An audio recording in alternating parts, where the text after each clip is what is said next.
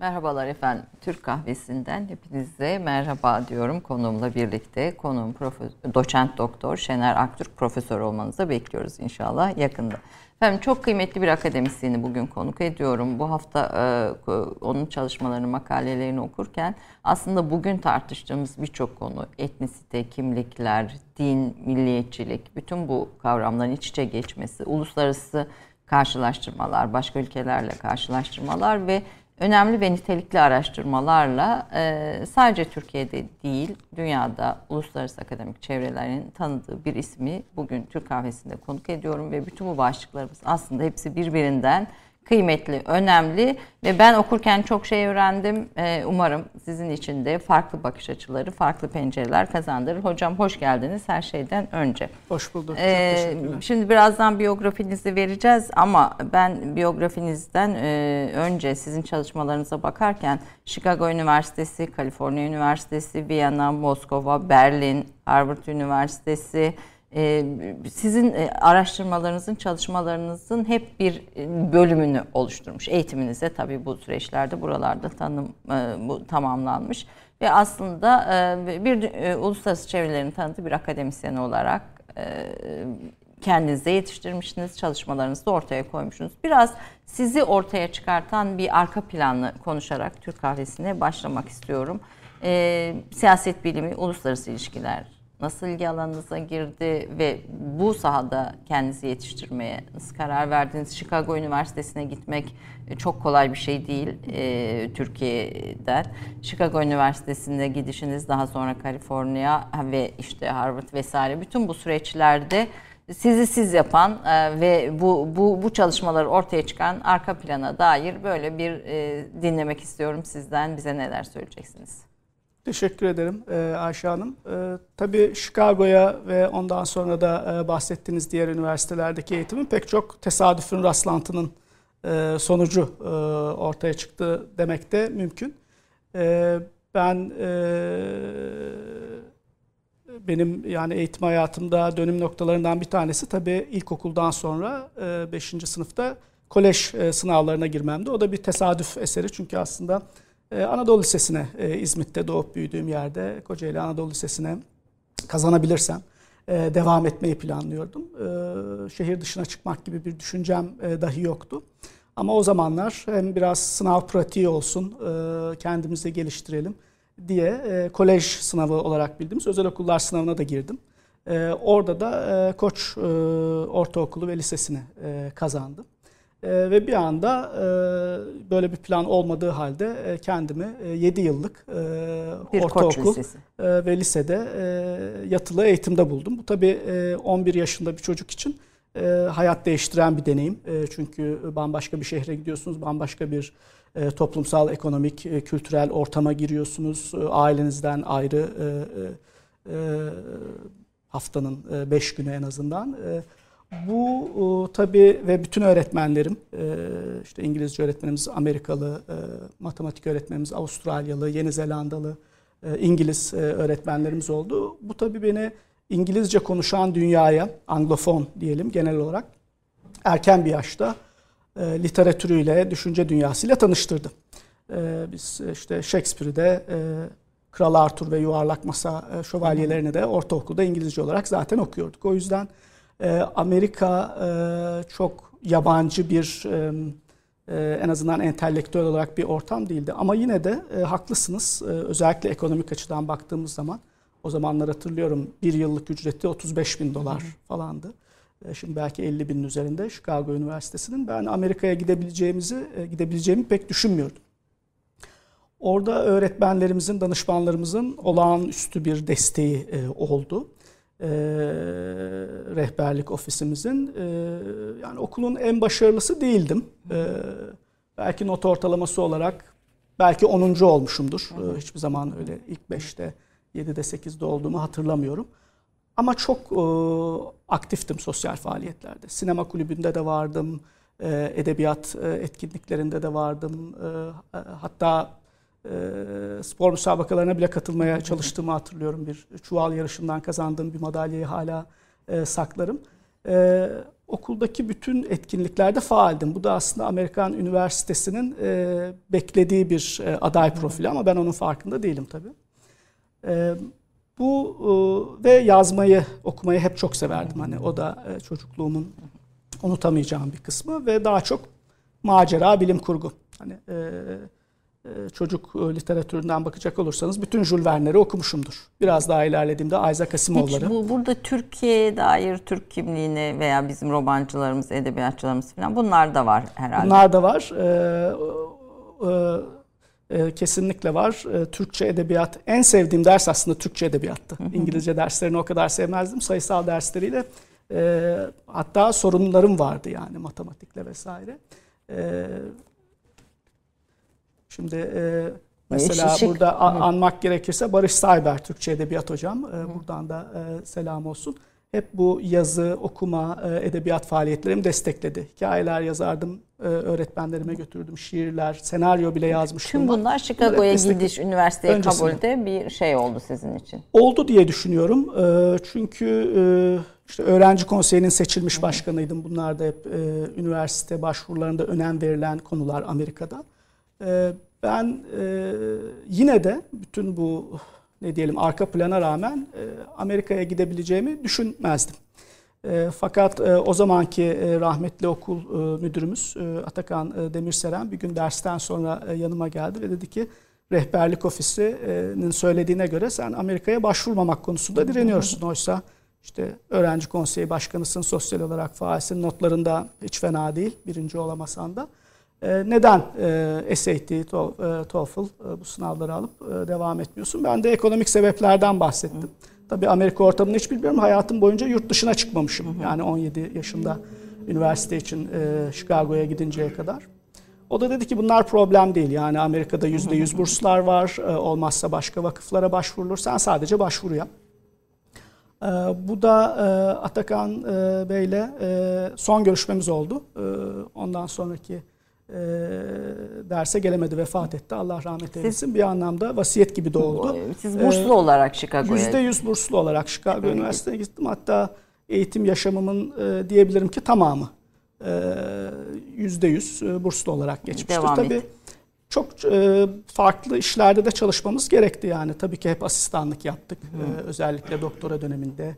E, Türkçeden İngilizceye, İngilizceden Türkçe'ye çeviriler, e, işte pek çok değişik e, üniversitede gerek Berkeley'de, Kaliforniya'da gerek Chicago'da.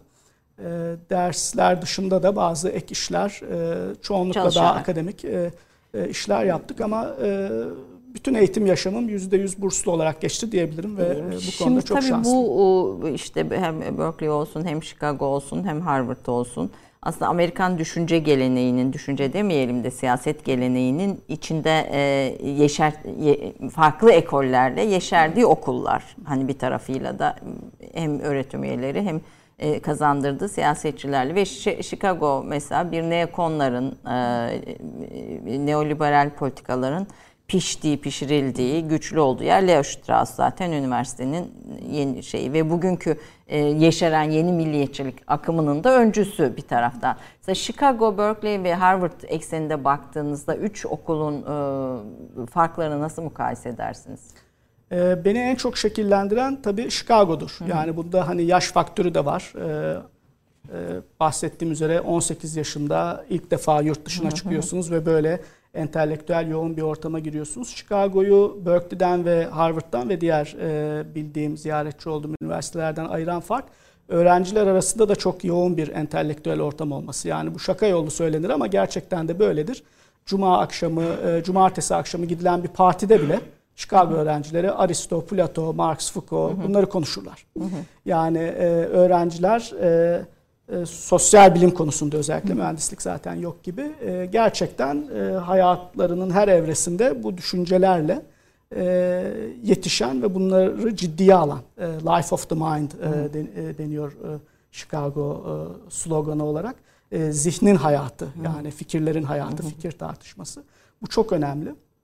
E, bu e, benim e, hani beklediğim tabii o sırada başta giderken farkında olmadığım ama gerçekten karakterime tam uyan bir eğitim Hı. programı oldu. Bir de Chicago'nun öne çıktığı e, iki unsur var. Birincisini siz söylediniz ona e, geri döneceğim ama ilki eğitimin modeli. E, büyük kitaplar denilen eğitim sistemi Chicago Üniversitesi'nde ortaya çıkıyor. Kısmen de Columbia Üniversitesi'nde. Yani Batı medeniyetinin klasiklerini Plato'dan, Aristo'dan başlayarak eski ahit, Tevrat, İncil, Aziz Agustin'den Foucault'a, Marx'a kadar hepsini esas metinlerini okuyarak tartışmak. Yani hiçbir zaman ikincil ders kitapları üzerinden değil, doğrudan e, cümle cümle onun e, yorumunu sınıfta diğer e, öğrencilerle ve hocalarla yaparak e, bir eğitim, klasik eğitim. Biz bu eğitimi aldık e, özellikle ilk iki sene hı hı. siyaset bilimi vesaire olarak e, ayrışmadan önce. E, bu e, çok etkiledi, e, çok etkiledi beni. Daha sonra hatta e, yine mecburi bir e, medeniyet ders e, serimiz de vardı. Yani her öğrenci mezun olmadan önce işte fizik alacak, matematik alacak, biyoloji alacak vesaire ama aynı zamanda 3 kur, 3 ders e, üniversitede bir medeniyet okuyacak. Hint medeniyeti, Çin medeniyeti, Batı medeniyeti, Afrika medeniyeti, Güney Amerika, İslam medeniyeti gibi seçenekler var. Bunlardan e, İslam medeniyeti hariç hepsini e, yaşandığı bir ülkede de okuma imkanı vardı. Bu da benim çok hoşuma gitti uygulamalı medeniyet e, eğitimi. E, ben de e, Orta Doğu Avrupa ile çok ilgilendiğim için biraz da Almancam olduğu için onu da daha fazla geliştirmek için Doğu Orta Avrupa merkezli Batı medeniyeti eğitimini almak üzere Chicago grubuyla beraber Viyana'ya gittim. Bir dönem hatta ondan önceki yazı da orada geçirdim Almanca öğrenmek için. Viyana'da oradan Budapeşte'ye, Prag'a ve yakın bölgelere de gidiyorduk. Yani Batı medeniyetinin her safhasını işte Orta Çağ incelerken mesela yakındaki bir manastır kompleksine gittik. Hatta bununla ilgili anılarımı daha sonra da yazdım. 11 Eylül'den bir ay sonra e, bir Katolik manastır kompleksine gitmiştik e, Viyana yakınlarında. Aslında çok bilinen bir yer. E, ama şimdi ismini söylemeye gerek yok. Orada da yine bizim üniversitemizde doktora yapmış bir keşiş manastırı mesela gezdiriyor bize 11 Eylül'den bir ay sonra. Sonra manastırın kırılmış, çatlamış bir duvarın önünde durdu. Orada kocaman bir bir kaya var yani duvarı e, çatlatmış. Bu çerçeveye almışlar. Dedi ki işte bu da Türklerin 1683'te e, e, buraya mancınıkla attığı taştır. Bunu çerçevelettik ki halen bugün Hristiyanlığın düşmanının kim olduğunu hatırlayalım. Halen 11 Eylül'de New York'ta yaşadığımız çatışmada bunun devamıdır dedi. Yani hı hı. bir iki cümlede e, ikinci Viyana kuşatmasını Türklere, Türkler üzerinden Hristiyanlık İslam çatışmasına ve e, arkadaşlarımın çoğunun daha yeni o ay e, yani New Yorklu çok arkadaşımız vardı tabii. E, Chicago Üniversitesi geldi. 11 Eylül'deki Dünya Ticaret Merkezi saldırılarına bağladı. Mesela bunun gibi e, pek çok e, deneyim, e, olumlu veya olumsuz. E, yani ben hepsini olumlu olarak gerçi e, görüyorum öğrenme deneyimi olarak. E, güzel bir e, eğitim süreci oldu. İşte Freud'dan e, e, Kafka'ya kadar bütün bu Orta Doktor, Doğu Avrupa'daki... Doktoranızı e, Kaliforniya'da yaptınız ama. Doktora için Kaliforniya'ya geçtim. Orada işte önemli, o, bence o da kısmen tesadüfi ama iyi bir imkan oldu. Çünkü bahsettiğiniz üzere Chicago Üniversitesi yeni muhafazakarlığın, Straussçu felsefenin, e, ekonomik olarak da neoliberalizmin e, kalesi olarak biliniyor. E, hep gururla söylendiği üzere ekonomi Nobellerinin yarısından fazlası Chicago Üniversitesi'ne gitmişti. Biz e, bizim mezuniyet dönemimizde. Bu aslında Geri Rusya'yı par, parçalayan o Rusya'nın zenginliklerinin neoliberal grubun da şey Chicago'dur yani. Evet, Şili, Güney Amerika, Rusya bütün bunların çıkış noktası. O yüzden hani entelektüel sağ muhafazakarlığın bir kalesi. Hı hı. Chicago o açıdan. E, Berkeley ise tam tersinin kalesi. Yani 1968 e, sosyalizme açık, solcu, özgürlükçü bir Ruhun. İşte tabii post strukturalist e, bir felsefi açıdan da böyle bir ekolün kalesi. Bu ikisinde de bulunmanın e, muazzam faydası oldu. Ben Chicago'da çok daha sol eleştirel bir kişiydim. Hı hı. İşte sosyalizme çok ilgim vardı. Hatta e, Türkiye'de de rahmetli Atilla İlhan'la yüz yüze görüşme, yazışma fırsatlarım olmuştu. Hep onun e, eserlerini okurdum. Lise öğrencisiyken tabii e, Sovyetlere ve sosyalizme e, yani e, başarısız olmuş bir deneyim olsa bile ilgim de biraz ondan kaynaklanıyordu. Dolayısıyla Chicago'dayken e, bu sol eleştiriden çok faydalandım ama Berkeley'e gidince de o e, o e, diyelim ki paradigmanın sağ muhafazakar eleştirisinden çok faydalandım. Yani e, girdiğim her iki ortamda da e, o ortamın muhalifi e, ve e, eleştireni olmak e, benim e, akademik, entelektüel olarak gelişmeme çok faydası oldu ama bunların hepsi tesadüf kader yani bunlar hani planlanarak yapılmış şeyler değil. Çok e, Chicago'ya gitmek de benim tercihim değildi. E, bunu da açıkça söyleyeyim. Yine rehber e, ben başka bir üniversiteye gitmeyi düşünüyordum. Rehber hocalarımız dediler ki Chicago senin için en iyisi. Benzer bir durum kısmen e, Berkeley için de geçerli. Gerçi orada biraz daha e, tabii kendim e, karar aldım. E, Harvard ise bambaşka. Yani Harvard bu açıdan e, herhangi bir ekolü, ideolojiyi kalesi değil. Ama e, prestij e, ve işte uluslararası bilinirlik açısından her iki üniversiteden de biraz daha e, üstte. Şimdi hocam bir kısa e, özgeçmişinizi yayınlayacağım ama e, makaleleriniz yani teziniz, araştırmalarınız uluslararası akademik çevrelerde yankı buluyor. Bu bir Türk akademisyen için çok kıymetli e, bir şey. E, yani e, dolaşıma giriyor ve bir tez de ortaya koyuyorsunuz her çalışmanızda. E, fakat gördüğüm kadarıyla uzun süre hiç Türkiye'yi incelememişsiniz. Yani hep işte Almanya örneği, Rusya, işte Avrupa kaç Avrupa parlamentosu, kaç ülke 26, parlamentosu? 26 Avrupa ülkesinde. Evet. 26 Avrupa ülkesinde etnisite, milliyetçilik, din, kimlik çalışmaları yaptınız değil mi? Bunlar üzerine araştırma. Müslüman azınlık milletvekillerine özellikle çalıştık bu 26 ülkede ama e, sadece milliyetçilik e, ve etnik politikalar çalıştığımız da çok ülke var. Hatta 172 Marie Curie geri dönüş şibesiyle yaptığım projede aslında nüfusu çeyrek milyonu geçen 172 ülkenin tamamında etnik politikalarla ilgili bir e, anket çalışması yaptık bu ülkelerin e, uzmanlarına. E, işte e, Surina e, diyelim ki e, Venezuela'dan Vietnam'a kadar hepsinin e, etnik politikaları ile ilgili e, veri topladık. Evet.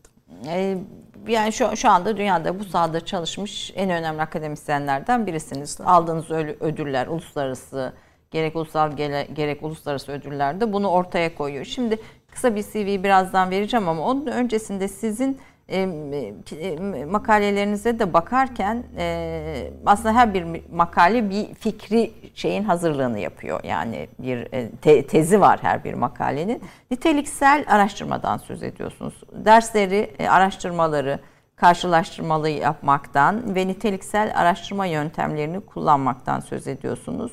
Burada kastınız ne? Yani okurken buradaki fark kı ortaya çıkartan sebepler ne diye düşündüm ve size de bunu sormak istiyorum. En önemli unsur karşılaştırma. Yani karşılaştırma hem siyaset biliminin hem genel olarak sosyal bilimlerin e, kökeni. Karşılaştırma olmaksızın e, söylediğimiz hiçbir cümlenin e, ampirik olarak bir anlamı yok. Mesela desek ki Türkiye varlıklı bir ülkedir. Bu anlamsız bir kelime veya yoksul bir ülkedir. Hangi ülkelere göre? İşte şiddet yoğun bir ülkedir, barışçıl bir ülkedir. E, herhangi bir e, cümle burada kurabiliriz. İşte dindar bir ülkedir, değildir. Bu cümlelerin hepsi anlamsız. Çünkü ancak başka ülkelerle karşılaştırdığımızda bir anlam kazanıyor. Nitelikli araştırma yöntemlerinde de böyle karşılaştırmaların, e, karşılaştırma tasarımları çalışıyor ve uyguluyoruz. Mesela Almanya, Rusya ve Türkiye üzerine olan şu daha kitapta, sonra evet, evet yayınlanan ve çevrilen kitabım. Hı hı en farklı... Bunu İngilizce mi yazdınız? İngilizce, İngilizce yazdım. Yazıldı. Evet, Cambridge Üniversitesi yayınlarından çıktı 2012'de. Ee, aynı hı hı. E, adlı Almanya, Rusya ve Türkiye'de etnisite rejimleri ve milliyet. Mesela bu çalışma en farklı sistem tasarımının örneğidir. Yani birbirinden çok farklı ülkeler. Orada tabii o farkları, bağımsız değişkenlerin farklarını listeliyoruz bir tabloda veya listede bu kadar farklı e, yönleri olduğu halde benzer bir politika değişikliği e, geçiriyorlarsa o zaman ortak olan e, sebep neden nedir ona bakıyoruz. Bir başka mesela tam tersi araştırma yöntemi de en benzer e, sistem tasarımı. Mesela Tunus, Cezayir, Fas pek çok açıdan birbirine çok benzeyen ülkeler. Kuzey Afrika ülkesi, e, Arap çoğunluk, Sünni İslam çoğunluk, eski Fransız sömürgesi. Ama bu üç ülkede e, siyasi olarak çok farklı bir sonuç ortaya çıktığında Buna da en benzer sistem tasarımı diyoruz. Acaba bütün bu benzerliklerine rağmen hangi farklı sebep sonuçtaki farkı doğurdu? Yani bu gibi şimdi 6-7 e, tane e, niteliksel araştırma tasarımı sayabilirim. Bu araştırma tasarımlarından birini tabii bilinçli olarak e, kullanmak gerekiyor. Tek vaka çalışması hiç yapmamaya çalıştım. Çünkü tek vaka çalışmasında e, desteksiz e, bazı iddialar veya sonuçlar ortaya konması gibi bir risk ortaya çıkıyor. Yani sadece mesela Türkiye'de en yaygın olan sadece Türkiye çalışma. Ama hiçbir karşılaştırma metriği olmadığı zaman orada istediğiniz sonucu yazabiliyorsunuz pek çok örnekte. Hani bunu e, bundan kaçınabilmek için her zaman karşılaştırmalı. Önce? Türkiye çalışmamamın sebebi de tabii kendi öznelliğimden e, dışarı çıkabilmekti. Birincisi bu. İkincisi de Türkiye çalışmalarında hakim olan paradigmadan, statükonun dışına çıkabilmekti. Yani Türkiye çalışmaları üzerine en baştan beri çalışıyor olsaydım e, bence çok fazla yeni şeyler söyleme imkanım daha da azalacaktı. Ama e, Almanya'yı, Almancayı daha sonra Rusya'yı ve başka ülkeleri çalışarak hani Türkiye'nin gerçekten evrensel e, karşılaştırmada nereye oturduğunu, nelere benzediğini çünkü Türkiye'nin e, Türkiye'nin kimlikleri kitabının e, ön sözünde de yazıyorum. Türkiye'nin hiçbir avantajı ve dezavantajı, sorunu veya e, başarısı yok ki emsalsiz olsun. Hı hı. Mutlaka e, 175-200 ülke arasında benzer olan bir iki ülke bulabiliyoruz. Ama hangi konuyu e, çalıştığımıza bağlı. Burada Almanya, Rusya ve Türkiye'yi de örnek ama mesela e, e, laiklik ve e, etnik politikalarda e, Türkiye, Pakistan ve Cezayir ile karşılaştırmalı bir e, makale yayınladım. O da alternatif aslında bir e, doktora projesi olabilirdi. E, başka bazı yazılarımda yine Türkiye'yi başka ülkelerle karşılaştığım e, makaleler var ve tabii ki Türkiye'ye hiç çalışmadığım da pek çok e, makalem var. Yani biraz bu objektifliği, nesnelliği sağlamak. Yani bir noktada tekrar Türkiye'ye geri dönüp Türkiye'yi karşılaştırma e, hedefim, umudum vardı. Ama bunu yapabilmek için kendimi başka bir e, alanda, Sovyet ve Sovyet sonrası çalışmalar burada en önemlisi. E, yeterlik sınavlarımı vererek başka bir alanda ispat etmeyi e, daha doğru bu. Daha doğru. Yani nitekim Soğuk Savaş sonrası ortaya çıkan yeni milliyetçilik, yeni din, etnisite filan konularında da şu anda sizin makaleleriniz referans olarak da gö- gösteriliyor. Bu sahada yapılmış özgün çalışmalar. Fakat tabii bir batı eğitiminden geçmişsiniz. Şimdi reklam arasında gideceğim ve sizi e, ve e, Rusya'yı anlatırken de Zapatniklerden ve e, Slavfillerden söz ediyorsunuz e, yani Zapatnik daha batıcı, batıcı. Ba, ba, bakan. Siz batı eğitiminden geçmiş birisi olarak kendi ülkenize nereden bakıyorsunuz? E, kendi ülkeme e, nereden bakıyorum? Tabii Türkiye'ye Rusya'daki bu şablonları e, uygulamak e, birebir doğru sonuçlar vermiyor. E, çünkü e, Rusya'da bu batıcılık e, daha e, derin bir bence e, yara açmış durumda. Hı e, Zapadnikler, Slavofiller ve e, e, Slavofiller ve Avrasyacılar arasında. E, Türkiye'ye bakarken tabii hani e, evet yani kendi öznelliğimden bir Türk e, olmaktan, e, Müslüman olmaktan kaçınmak mümkün değil. O yüzden e, biraz bir içeriden bakış e, söz konusu. E, e, ama işte her zaman bu karşılaştırmalı metrik içinde e, e, Türkiye'ye de bakmaya çalışıyorum. Ee, batı eğitiminden e, geçtim doğru. Ee, çok e, uzun süre hani yani mesela Batı kanonunu Türk kanonundan, tabii Türk kanonu var mı her zaman bir tartışma. Ben de e, bu konuda da medeniyet nedir, İslam medeniyeti var mıdır böyle de bir makalem, e, kitap bölümüm olmuştu. Orada da ilginç bir tespitiniz var. Onu da konuşmak istiyorum sonra ilerleyen zamanlarda. Evet, evet. Belki aradan sonra Hı. konuşuruz. Yani o kanonla da hep ilgim vardı dediğim gibi. Türkçe eserleri de okumaya çalıştım. E, klasikleri, hani Türk ve İslam klasiklerinde Hı. çevirilerini. Bunlar çok azdı. O makalede de bahsettiğim üzere mesela Haybin Yaksa'nın e, 98'de Türkçe çevirisini aldığımda ben çok şaşırmıştım. Çünkü e, çeviri e, 20. yüzyılın sonunda 20. E, yüzyılın başında 19. yüzyılın sonunda yaşamış birisi tarafından yapılmıştı. Demek ki dedim 100 yıldır bu tekrar Türkçe'ye çevrilmemiş ve 80 yıldır basılmamış. Oysa biz Chicago'da İlyada'yı okurken pek çok hocamız kendisi eski Yunancadan bunu çevirip kendi çevirisini okuturdu yani. Bu kadar aktif bir şekilde kendi klasikleriyle yoğun bir İş, e, iç içeler. İç içeydiler. Ama işte Haybin Yaksa'nın 100 senedir çevrilmemiş olması, onlarca yıldır yeni baskısının olmaması 98'de e, ben e, bu e, kitabı aldığımda beni şok etmişti açıkçası. Demek ki yaşayan bir korpus olarak, yaşayan bir kanon olarak İslam ve Doğu klasikleri o anlamda yok. Yani bunları tartışan epistemik bir komünite. Yani işte İlyada'yı, yine İlyada'da da örnek verelim veya diğer e, Batı klasiklerinden İngilizce, Almanca, Fransızca olarak tartışan, bunun dersini e, Paris'te, Berlin'de, Chicago'da veren, verebilen ve verebilecek olan bir e, akademik komünite var. Şimdi bunun mesela Jakarta'da, İslamabad'da, Ankara'da, Kahire'de işte Kelile ve Dimne'yi, Haybin Yaksan'ı, e, e, e, Mevlana'nın Mesnevisini, e, asıl dilinde okutacak, e, çevirisini e, yine öğrencileriyle tartışacak bu biraz önce Batı medeniyeti için bahsettiğimin muadili bir e, epistemik komünite olduğunu görmemiştim. Hani belki bir benim bilimsel e, topluluk yok bir yani. bilimsel topluluk olarak e, yoktu. O yüzden e, 2007'de o makalede hani bu anlamda bir e, bilimsel topluluk anlamında bir İslam medeniyeti topluluğu yok gibi gözüküyor dedim. Yoksa tabii ki din olarak e, İslam şüphesiz e, var e, ve onun e, yansımaları e, toplumu hala şekillendiriyor. Çok derin e, e, bir şekilde e, şekillendiriyor. Ama e, ee, yani Batı e, medeniyeti gibi devam ede gelen ortak e, kültür unsurlarını tartışan, konuşan, hala devam ettiren bir e, bilimsel topluluğu olmadığı için İslam uluslararası, evet. uluslararası bir evet. bilimsel topluluğu olmamasını İslam medeniyetinin bir e, eksik noktası olarak görüyorsunuz. Evet, evet, evet. Ve Batı medeniyetiyle kıyasladığınızda Batı medeniyetinin bu noktada daha e, sürdürülebilir olmasını da buna bağlıyorsunuz gibi anladım ben. Yani bu bu ikincisi biraz daha e, tartışmalı olabilir çünkü şu da denilebilir. Hani e, İslam medeniyetinin böyle bir e, e, kanona e, ihtiyacı yok. Olmadan da kendini yeniden üretebilir her zaman. E, Kur'an'a geri dönerek, ondan ilham alarak 21. yüzyılda yeniden üreterek. Bu bence bu da sağlam bir tez. Yani bu olabilir. Bunu e, buna karşı çıkmıyorum. Ama Batı medeniyetiyle birebir karşılaştırdığımız zaman işte bu Chicago, Kolombiya müfredatındaki gibi bir kanonu 10-15 ülkede ana dilinde okuyup öğretecek yani klasik dilinde okuyup öğrencileriyle ve hocalarıyla tartışacak böyle bir uluslararası akademik komünite olduğunu görmedim. Yok da ee, nitekim zaten. Yok da galiba. E, o yüzden öyle bir tezim oldu. Tabii son o 2007'de yayınlanmıştı. Şimdi e, 14 e, yıl olmuş.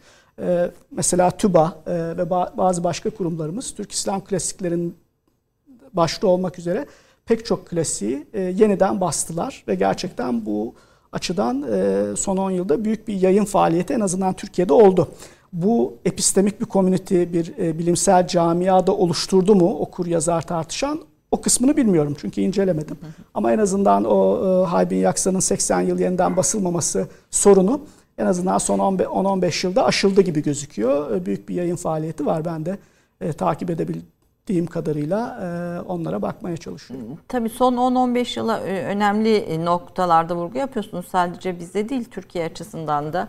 Mesela 2000 yılında 1913 tarihli Alman vatandaşlık yasası 2000 yılında ancak değişti diyorsunuz. Aslında dünyanın bir son 20-21 milenyum dediğimiz belki çağın farklılıklarını da altını çiziyorsunuz. Mesela Rusya'da Stalin'den bu yana kimlik kartlarında yer alan etnisite ibaresi 1997 yılında ancak kaldırılabildi diyorsunuz. Ee, sizin bütün bu e, konudaki çalışmalarınız e, en iyi milliyetçilik ve etnik çalışmalar ödülü de alıyor. Ben e, kısa bir özgeçmiş olarak Şener Aktürk'ün eserlerini ve ödülleri ki pek çok ödül var. Reklamdan sonra izleyelim diyor yönetmenimiz. Onu izleyelim ve ondan sonra aslında Türkiye'nin kimlikleri, kimlik krizleri, kimlik krizleri nasıl ortaya çıkıyor ve e, bunun çözüm yolları ve Türkiye'de etnik bir e, rejimden söz etmek mümkün mü? E, bu kimlik krizlerinin sebepleri olarak gösterilen e, gibi başlıklarla devam edeceğiz. E, kısa bir reklam arasından sonra. 30 saniye reklam arası. Türkiye'nin tek haftalık haber dergisi Gerçek Hayat, gündemi yakından takip ettiği dosya ve röportajlarıyla her pazartesi okuyucusuyla satış bayilerinin raflarında buluşuyor. Gerçek Hayat artık sayfalardan dijitale taşıyor. Sayfalara sığmayan yazılar, röportajların perde arkası, interaktif içerikler. Gerçek Hayat artık size daha yakın. Tüm içeriklerden ilk haberdar olmak istiyorum diyenler. Gerçek Hayat, GZT'nin sosyal medya hesaplarına davet ediyor. Reklam arası sona erdi. Doçent Doktor Şener Aktürk 1981'de İzmit'te doğdu siyaset bilimi alanında lisansını ve uluslararası ilişkiler alanında yüksek lisansını Chicago Üniversitesi'nde, siyaset bilimi alanında doktorasını da Kaliforniya Üniversitesi Berkeley'de tamamladı. Lisans eğitiminin bir parçası olarak 2001'de Viyana'da, doktora araştırmalarının saha çalışması için 2007'de Berlin'de ve 2004 ile 2007'de Moskova'da bulundu. Harvard Üniversitesi'nde Rusya ve Avrasya Araştırmaları Merkezi'nde doktora sonrası araştırmacı olarak çalıştığı 2009-2010 akademik yılında siyaset bilimi bölümünde ders verdi. Almanya, Rusya ve Türkiye'de Etnisite Rejimleri ve Milliyet başlıklı kitabı 2012 yılında Cambridge Üniversitesi yayınları tarafından basıldı. 2013 yılı Joseph Rothschild kitap ödülünü alan kitabın Türkçe çevirisi 2015 yılında yayınlandı.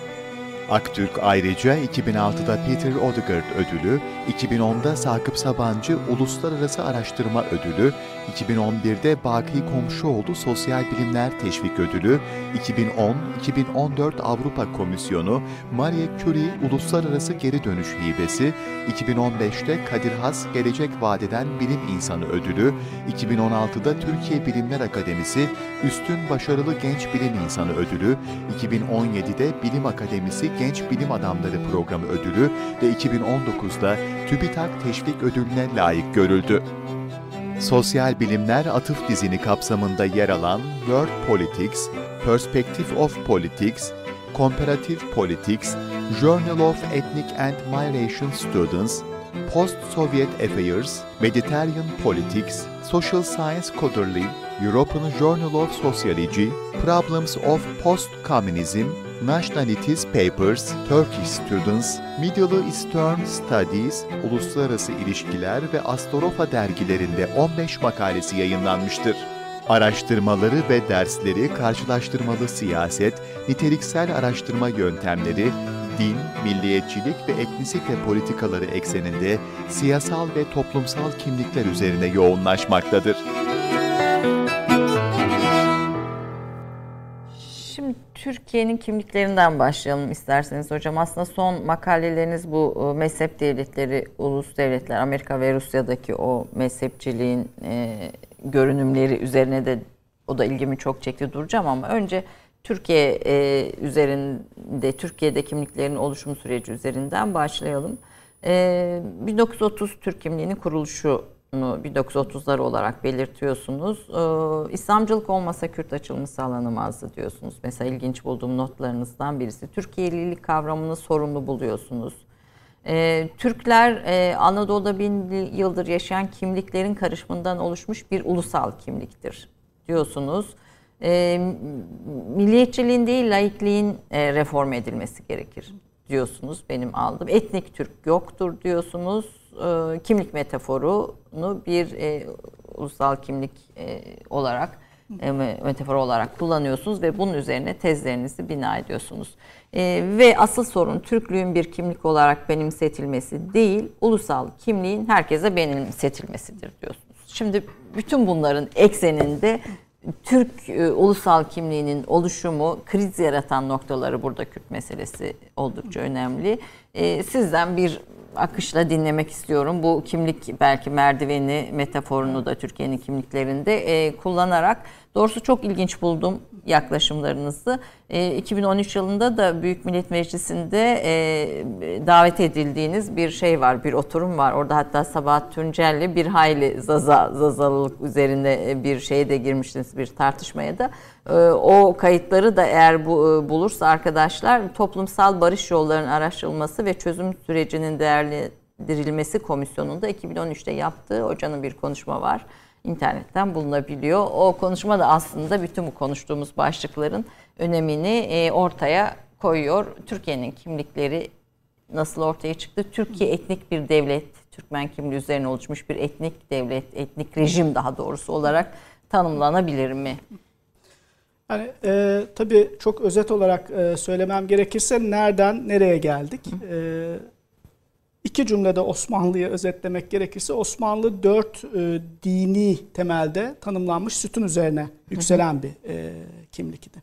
İslam milleti ki bunun içinde bütün e, İslam unsurları var. Arap, Arnavut, Çerkes e, vesaire. Rum aslında o da dini bir sütun. Rum Ortodoks milleti, Ermeni milleti ve Yahudi milleti. Ve bu aslında bir hiyerarşide. Nüfus olarak da İslam, Ortodoks, Ermeni, Yahudi olarak gidiyor. E, sembolik hiyerarşi olarak da anladığım kadarıyla aşağı yukarı böyle gidiyor.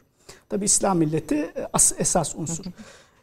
Türk e, ulus devlet kuruluş e, süreci, milli mücadele e, milli mücadele aslında Anadolu'daki pek çok etnik kökenden gelen Müslüman unsurların seferber olması sonucu gerçekleşmiş bir mücadeleydi. Yani bunu da daha sonra Cezayir ve Pakistan'la karşılaştırmalı olarak yazdığım din ve milliyetçilik makalesinde vurguladım. E, etnisiteler üzeri bir mücadele tabii e, milli mücadele. E, fakat e, milli mücadelenin sonunda ne oluyor?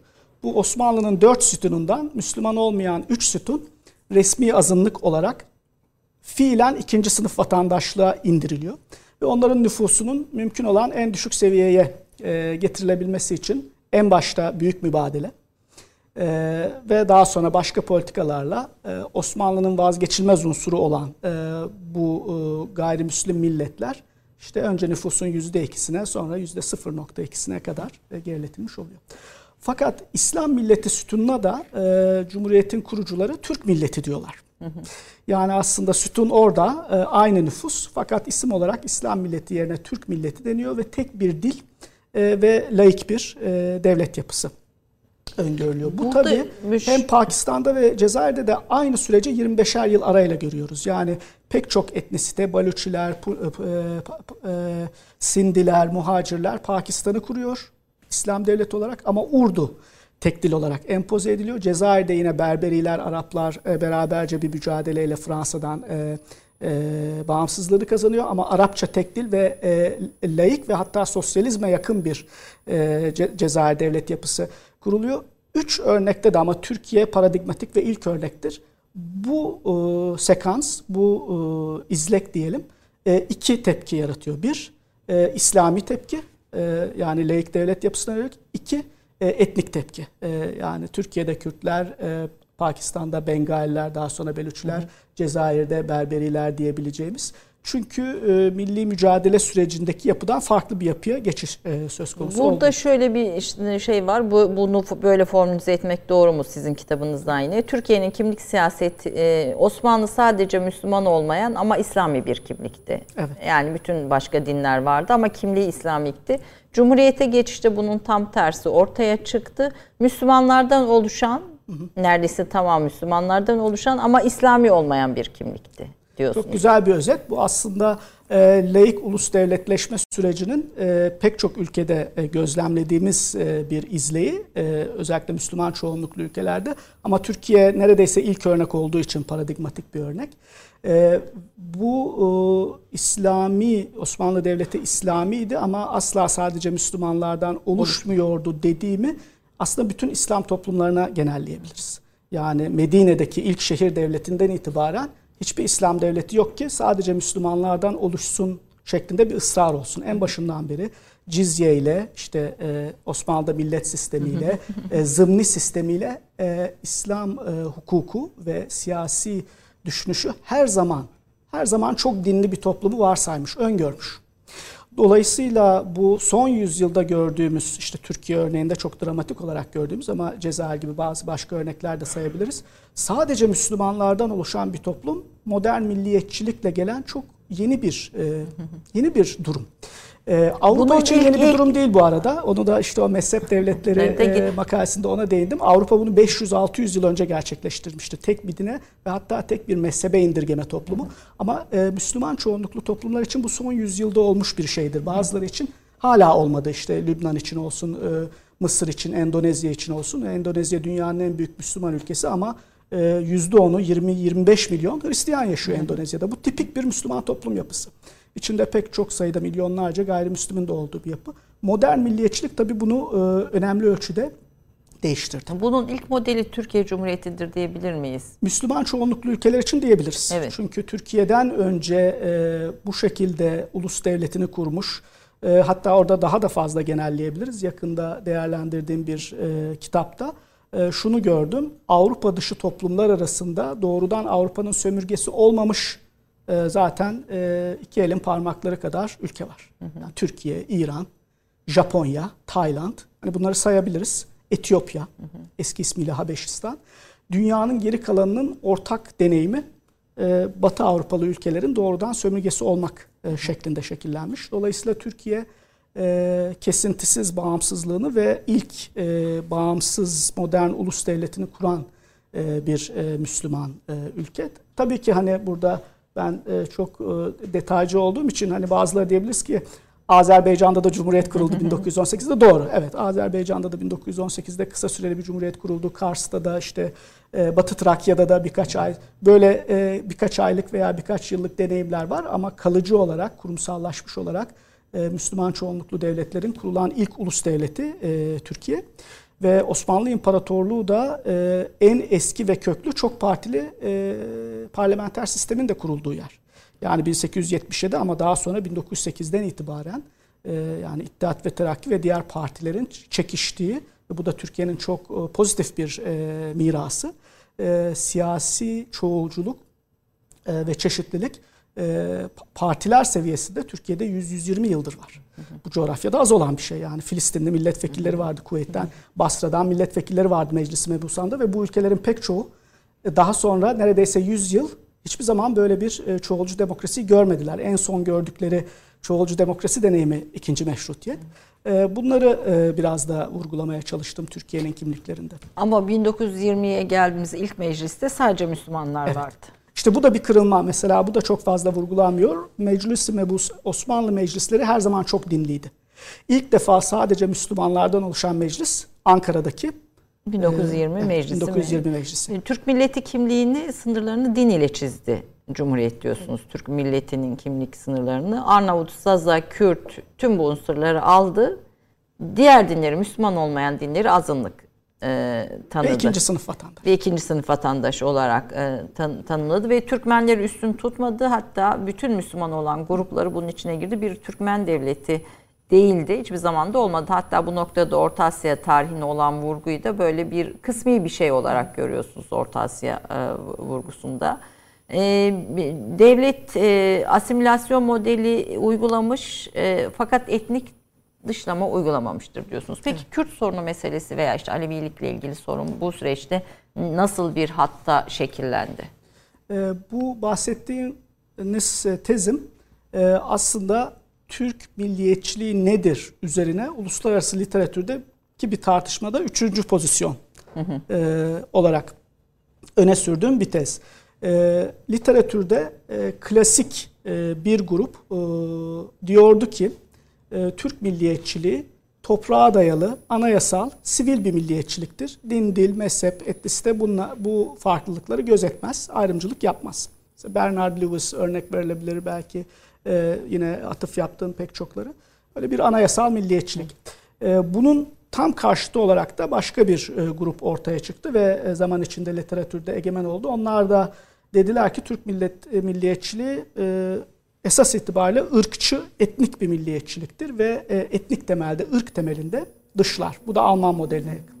Benim görüşüm bu ikisinden de farklı. Çünkü ben e, ayrımcılıklar olduğunu biraz önceki konuşma e, sohbetimizde de bahsettiğim üzere kabul ediyorum. Ama bu ayrımcılıkların e, Müslüman olmayanlara yönelik vatandaşlıktan çıkarma, mübadele etme gibi şekillendiğini, Müslüman olan büyük çoğunluk için ise e, dışlama yani vatandaşlıktan çıkarma değil, Fransız tipi asimilasyon. Yani Türkçe öğrenerek, e, cumhuriyetçi laik değerleri benim, benimseyerek e, asimilasyon yoluyla e, eşitlik kapısının açıldığı bir model olduğunu e, e, sö- söylüyordum. Bunun da pek çok örneğini e, o makalemde ve Türkiye'nin kimlikleri kitabında da verdim. Mesela eğer e, Türk e, milliyetçiliği etnik temelde şekillenmiş olsaydı Gagavuzların ki bunlar Hristiyan Türkler Moldova'da ve işte Romanya'da ve e, çevrede yaşıyorlar. Türkiye'ye göç etme e, taleplerine olumlu yanıt verirdi.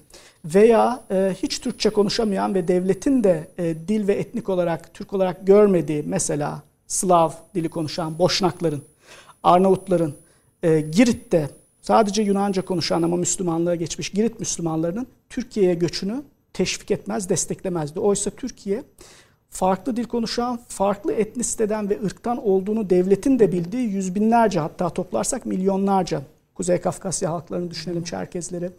E, Türkiye'ye göçünü teşvik etti, destekledi. Ama farklı bir dinden gelen hiçbir Türk'ün, işte Gagavuzlar en iyi örnek, Türkiye'ye göç etmesine izin vermedi. Ve dini temelde mübadele yaptı ama etnik temelde mübadele yapmadı. Etnik temelde mübadelenin olamayacağını düşündüğü için değil. Mesela Cumhuriyet Halk Partisi'nin genel sekreteri Memduh Şevket Esen'den ben de sonradan fark ettim. Bir ara e, şöyle bir düşünce ortaya atmış e, İran'daki e, Azerbaycan Türkleriyle Türkiye'deki Kürtleri mübadele edelim. Yani bu hiçbir destek e, görmemiş ama düşünülebiliyor. Yani hani e, şey e, yani bunu düşünememişler demek mümkün değil. Eğer böyle bir şey olsaydı e, ben derdim ki evet gerçekten Türkiye etnik temelde kurulmuş. Çünkü sırf etnisite temelinde işte İran'ın Türkçe konuşan e, Azerbaycan Türkleriyle Türkiye Kürtlerini mübadele ediyor. Aynı e, Anadolu Hristiyanlarıyla Yunanistan Müslümanlarını mübadele ettiği gibi. Ama bu şekilde bir politikası olmamış. Yine Almanya, Japonya gibi ülkelerde gördüğümüz e, parayla, ekonomik teşvikle etnik e, unsur getirme politikasını da gütmemiş. Mesela Almanya... İsrail de yapıyor bunu. İsrail'in zaten anayasanın birinci maddesi geri dönüş hakkı. E, Almanya e, 20. yüzyılda da, dahi e, kitabımda bahsettiğim üzere Romanya'dan e, Romanya'nın gönderdiği her bir etnik Alman için 5600 mark gibi bir para ödüyor.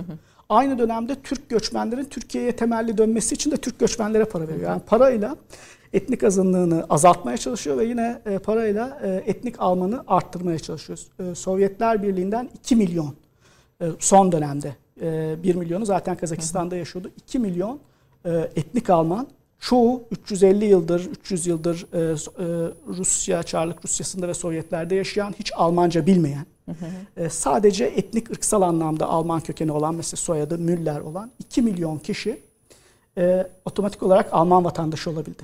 Almanya'daki milyonlarca Türkler başta olmak üzere göçmenler 3 kuşak vatandaş yapılmazken Kazakistan çöllerinden e, hiç Alman kültürüyle, diliyle alakası olmayan milyonlarca insan üstelik e, ekonomik teşviklerle Almanya'ya getirildi.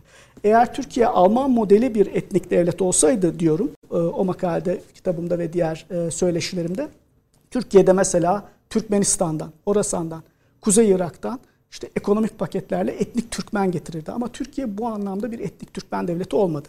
Hı. E, asimile olmayı kabul eden Müslüman çoğunluk için bu Boşnak olabilir, Arnavut olabilir, Laz Türkmen olabilir, olabilir evet. E, Laz olabilir, Kürt Gürcü olabilir, olabilir e, Kürt olabilir, Zaza Kürt olabilir. Yine o tartışmaya e, Atılma, evet. evet. Arap olabilir. Türkiye'de hani e, Kürtlerden sonra en büyük e, etnik grup muhtemelen e, Araplar yani e, etnik azınlık olarak. E, Türkçeyi, e, modern standart Türkçeyi benimseyip e, ilk tek partili dönemde cumhuriyetçi layık değerleri benimsediği müddetçe asimilasyon yolu yükselme ve devlete dahil olma, eşit vatandaşlık yani, yolu açık kalmış. Devlet yönetiminde de hiçbir ayrımcılık yapmamış mı etnik olarak? Ee, din bunu, temelli yapmış. Ama din etnik. temelli yapmış. Ee, yani bu, bunu nasıl bilebilirdik? Eğer Cumhurbaşkanı, e, Başbakan, e, Genelkurmay Başkanı gibi e, stratejik pozisyonlar hakikaten yani etnisiteden bahsediyoruz ya etnik Türkmenlik burada başlıca ayrıcalık konusu olsaydı. Ben böyle hiçbir veriye rastlamadım. Yani e, Türkiye'de e, işte e, başbakanların, cumhurbaşkanı hatta etnik Türkmen olan başbakan kimdir diye düşündüğüm zaman zorlanıyorum bazen. Yani ee, belki biraz e, Demirel falan diyebiliriz ama o da o, o da o da o kadar olmayabilir. Yani bu ayırt edici bir özellik olmamış e, diye görüyorum. Yani devlet açısından e, asimile olduğu müddetçe hangi etnik gruptan gelirse gelsin kişiler de bu da Fransız modeldir. Hani bu Türkiye'ye özgü bir model değil. E, Türkiye'de Cumhuriyeti kuranlar Fransızca konuşan, e, Fransız devrimine e, fevkalade olumlu bakan ve ona özenen liderlerdi. Hani bir Alman modelinden, bir Sovyet modelinden, bir Fransız modelinden, bir İngiliz modelinden bahsedecek olursak Cumhuriyeti kuranlar çok açık bir şekilde Fransız modelini tercih etti. Hem 3. Cumhuriyet'in, Fransız 3. Cumhuriyet'in 1905 yasasıyla şekillenen laiklik anlayışı açısından hem asimilasyoncu milliyetçilik anlayışı açısından. Fransa'da da baktığın zaman Breton Korsika, Oksitan yani bunlar neredeyse yok edilmiştir biz.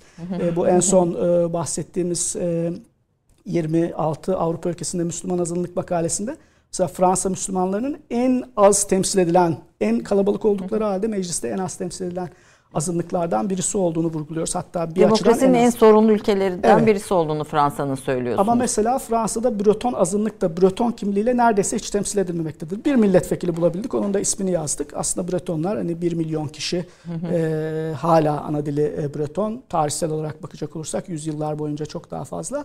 Ama Breton kimliğini ön plana e, e, geçiren Oksitan, Korsika kimliğini, Bask kimliğini, Alsas kimliğini ön plana e, bunlar Hristiyan e, etnik azınlıklar.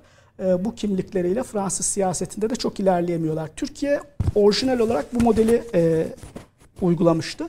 Ama tabii son 15 yılın e, büyük reformlarıyla hani Kürt açılımı olarak bilinen veya demokratik açılım olarak bilinen işte Kürtçenin e, seçmeli dersi olması, TRT Kürdi'nin kurulması e, gibi e, reformlarla bu modelden çok etnili bir modele doğru büyük bir adım attı. O yüzden bugünün Türkiye'si için artık klasik Fransız modeli asimilasyoncu milliyetçilik demek mümkün değil. E, tamamen değişti demek de mümkün değil. Daha melez bir rejime doğru e, yani e, asimilasyoncu anti-etnik rejimle çok etnili rejim arasında bir pozisyona ilerledi bu reformlar. Etnisite rejimleri sizin literatüre ka- ka- evet. kazandırdığınız bir kavram. Etnisite rejimleri dediğimiz ülkeler kimler? Almanya, Japonya. E, etnisite rejimleri kavram olarak e, dünyadaki bütün ülkelere uygulanabilir bir kavram. Ben Almanya, Rusya ve Türkiye üzerinden örnekledim.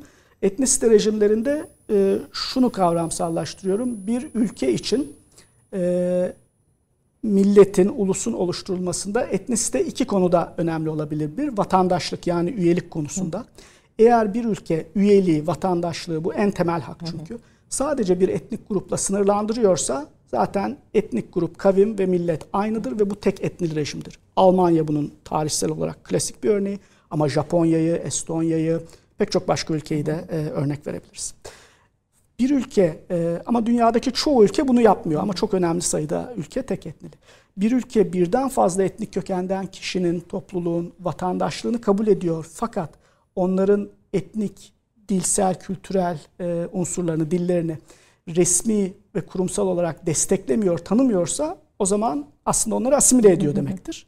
Bu da anti-etnik rejim. Tarihsel olarak en e, kristalize örneği Fransa. Türkiye'nin de örnek aldığı ve Türkiye kitabında aslında Fransa'nın e, bir e, örneği anti-etnik rejim. Ve üçüncü örnekte hem e, değişik etnik kökenlerden kişiler vatandaş olabiliyor hem de birden fazla dilde yayın yapılıyor, e, birden fazla resmi dil var, hatta bölgesel özellik var. Bu da bir spektrum yani. Bir uç noktası Hindistan denilebilir. 25 küsür e, resmi dil var, birden fazla hukuk sistemi var e, vesaire vesaire. Bu da çok etnili rejim. Benim kitabımdaki örneği tarihsel olarak da ilk ve en ileri örneği Sovyetler Birliği'dir. Sovyetler Birliği'nde her vatandaşın 16 yaşına geldiğinde aldığı e, dahili pasaportta etnik kökeni yazardı nasyonalnos ve bu değiştirilemez bir unsurdu. Yani annesi babası hangi etnik kökendense 191 etnik köken var. Daha sonra bunu 60'a indiriyorlar. O etnik kökenlerden birisi kaydedilir ve bu şekilde zaten Almanya 2 milyondan fazla kişinin Nemets, Alman olarak kodlandığını bildiği için onları alıyor. Onu alıyor veya e, Yevreyi, Yahudi olarak kodlanan milyonu e, İsrail alıyor. İsrail Yahudilerinin de beşte biri Rus Yahudisidir yani Sovyetler Birliği kökenli Yahudidir. E, böyle bir sistem kuruluyor. İşte bunlara topraklar, bayraklar, e, resmi dil veriliyor ama ideolojik olarak tabii ki Sovyet sosyalist, Marksist bir ideoloji savunulacak. Yani Özbekçe de olsa, e, Azerbaycan e, Türkçesi de Ermenice de olsa işte halkların kardeşliği, proleter devrim, diyalektik materyalizm, militan bir ateizm tabii, din karşıtlığı. Yani içerikte bunu e, Sovyetler şöyle özetliyordu. E, içerikte sosyalist, şekilde milli. Hı hı. E, national in form, socialist in content. İçerik kesinlikle Bolşevik sosyalist olacak. Ama bu içeriği Özbekçe, Ermenice, e, işte Yidiş, e, Tacikçe her ve bu daha başarılı oldu hakikaten. Yani hedef şuydu. Her etnik grupta bir Bolşevik sosyalist elit oluşturalım. Sosyalizm daha iyi kökleşsin ve gerçekten de kökleşti. Bugün bile baktığınızda pek Hala çok bağımsız cumhuriyetin liderlerin nomenklatürası Sovyet döneminin elitleridir. Öyle, o, de, o devam ediyor. E, evet. Türkiye'ye tekrar geri dönecek ol, olursak ilk açılım 1951'de yani Kürt meselesi etnik e, mesele olarak çözümünde e, 51'de yapıldı diyorsunuz. Bir de ilginç bir şey e, makalenizi okurken dikkatimi çekti.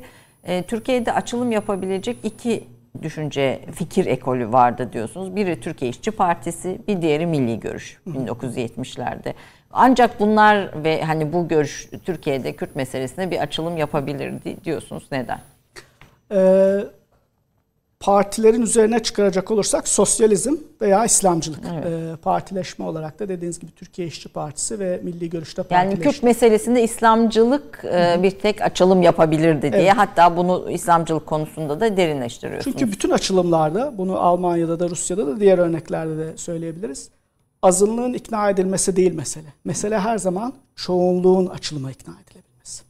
Yani bunu Avrupa'daki Müslüman azınlıklar yazılarında da e, vurguluyorum. E, e, maalesef de diyebiliriz. Hani evrensel ve herkesin otomatik olarak kabul ettiği veya empoze ettiği bir e, haklar bütünü yok. Ancak o ülkenin reel siyasetinde çoğunluk ikna edildiği müddetçe ve o kadar bu haklar sağlanıyor.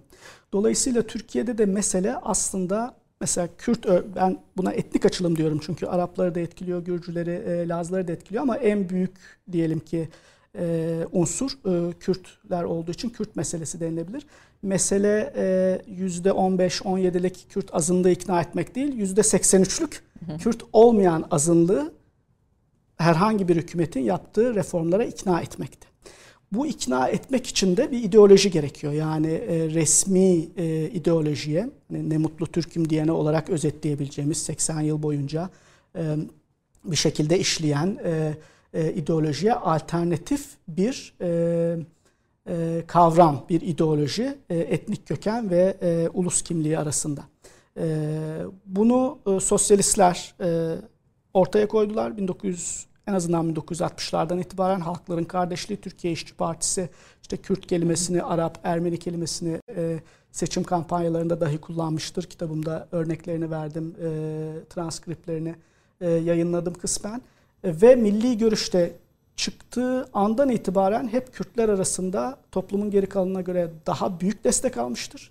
İşte bir Adıyaman Senatörü tarafından kuruluyor değil mi e, rahmetli. E, e, Nizam Partisi'nde de Selamet Partisi'nde de her zaman bir Güneydoğu Anadolu ağırlığı var. İşçi Partisi'nde de var. Türkiye İşçi Partisi de en çok oyu Diyarbakır'da alıyor.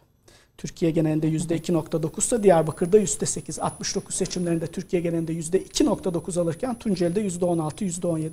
Sosyalizmin de İslamcılığın, milli görüşün de Kürtler ve diyebiliriz ki Zazalar, Araplar etnik unsurlar arasında daha büyük destek bulmasının sebebi e, ulusal Türk kimliğinin yanı sıra onların yani azınlıkların e, etnik kimliğini de ifade etmesine e, imkan sağlayan bir söylemi olması.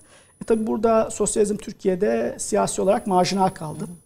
E, bir açıdan diyebiliriz ki Türkiye İşçi Partisi bunun zirvesiydi. %3'te zirve yaptı ve e, ondan sonra e, Yok oldu. kayboldu. Kayboldu. E, ama bir versiyonuyla Kürtçü sosyalizm olarak tabii 1980'lerden 90'lardan sonra tekrar ortaya çıktı.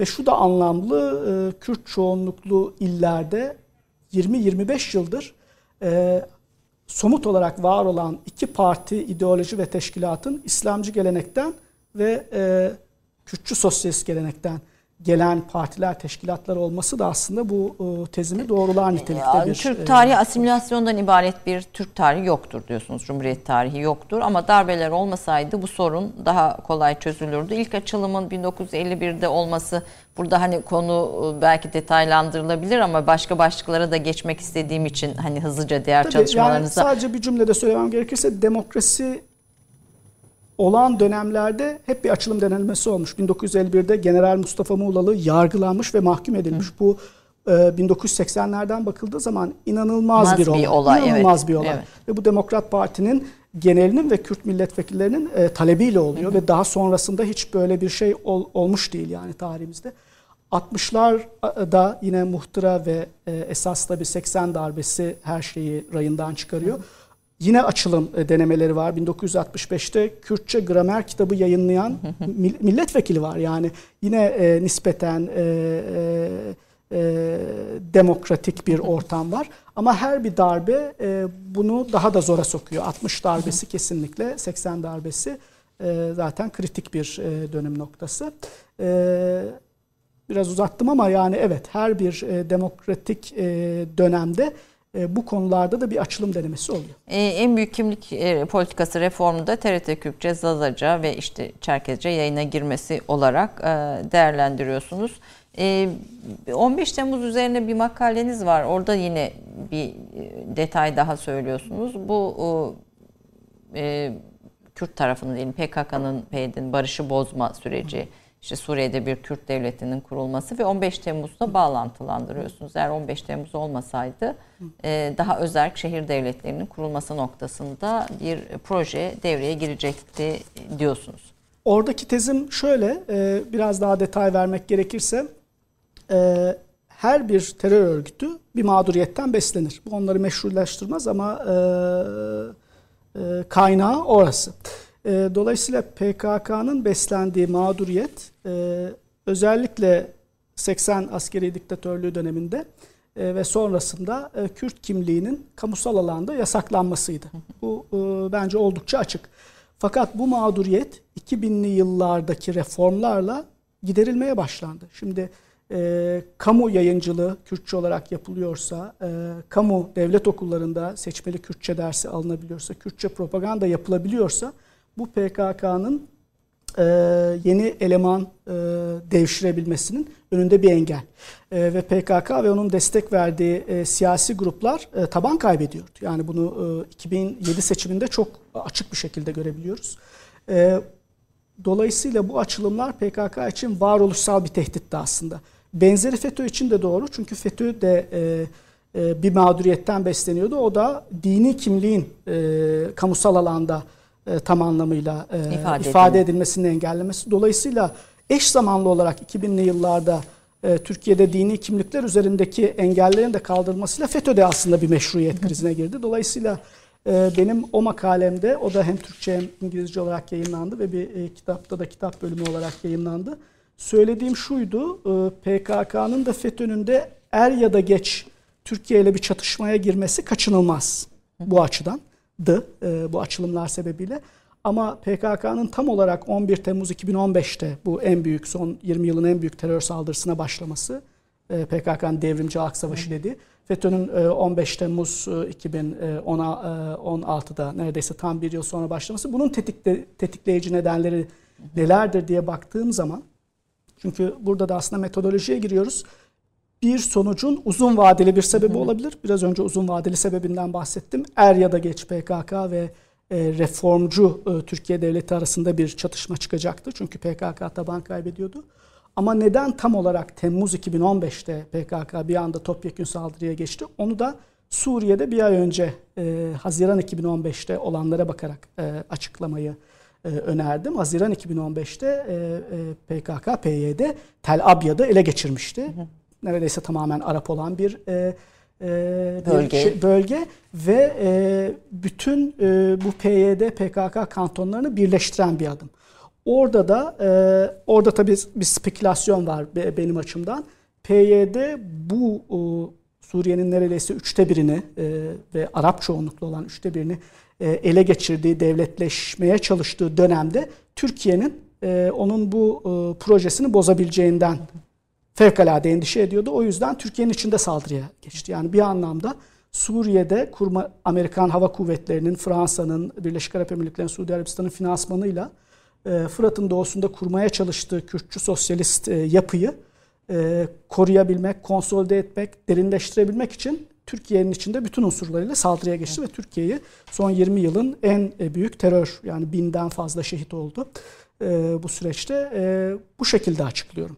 Ee, yani kısa bu, bu vadeli teziniz sonuç. ve bu uluslararası evet. çevrelerde de yayınlanan bir ee, evet, makale evet. ve bir, hani literatüre girmiş bir takım evet. veriler var, bu makalenin evet. çerçevesinde. Evet. Why did PKK declare uh, People's Revolutionary War in uh, 2015 diye İngilizce olarak yayınladım. Biraz daha geliştirilmiş e, hali Inside Turkey'nin e, 15 Temmuz özel sayısında 2016 yılında çıktı. E, Türkçe e, bir versiyonu geliştirilmiş bir versiyonda e, e, derleme bir kitapta e, ayrıca yayınladım. Tabii bu tezler tartışılabilir ama ben burada yine hani kavramsal olarak uzun vadeli sebep nedir, kısa vadeli sebep nedir? Çünkü diğer türlü bunu açıklamak pek mümkün değil. Peki bu Kürt meselesine dayalı olarak bu sorunun bir bu yani burada bir etnisite sorunu görmüyorsunuz siz gördüğüm kadarıyla. Yani okuduğum kadarıyla da direkt bir etnisite sorunu görmüyorsunuz. Da bir asimilasyon politikası görüyorsunuz ama Bunda farklı sebeplerle görüyorsunuz. Çözümle ilişkin bir cümleyi alıp bir reklam arası Tabii. verelim. Ondan sonra Avrupa'ya ve Avrupa'daki Müslüman azınlıkların temsiline geçelim. şu anlamda tabii bir etnisite sorunu görüyordum. Hani e, Türklüğün bir milli ulusal kimlik olarak sunulması tek başına sorun değil. Ama başka hiçbir kimliğin Kürtlük, Araplık, Lazlık, Gürcülük e, tanınmaması ve o dillerin, kültürlerin yaşatılmamasıydı sorun. Hani orada Amerika örneği de veriyorum. Bir kişi Gürcü ve Türk olabilir, Zaza ve Türk olabilir, e, Kürt ve Türk olabilir. Bunun imkanı sağlanmış olsaydı, yani Kürtçeyi, Gürcüceyi, Arapçayı öğrenmek ve aynı zamanda e, Türk vatandaşlığını ve Türkçeyi e, de aynı şekilde sahiplenebilmek, bu sorunlar e, büyümeden daha kolay aşılabilirdi. Açılımlar büyük ölçüde bunun kapısını açtı. Ee, ve e, dolayısıyla yani ve o açıdan ben hala çok başarılı olduklarını düşünüyorum. Ee, yani tarihsel bir e, yani Türkiye'yi bir dönemeçten kurtardı e, açıkçası e, bu açılım süreci. E, İngilizce'de hibrit kimlikler deniyor buna. Melez kimlikler. E, Amerika'da da çok daha yakın dönemde Almanya'da en tek etnili olan bir e, milli kimlik bile bu başarılmıştır. Yani şu anda Almanya'da milyonlarca Türkiye Türk kökenli Almanım böyle bir kimlik sunuluyor. Ve bunun Almanya'da başarılı olma ihtimali Türkiye'ye göre çok daha düşük olmalı. Çünkü Türkiye'de 1000-1500 yıllık bir deneyim var.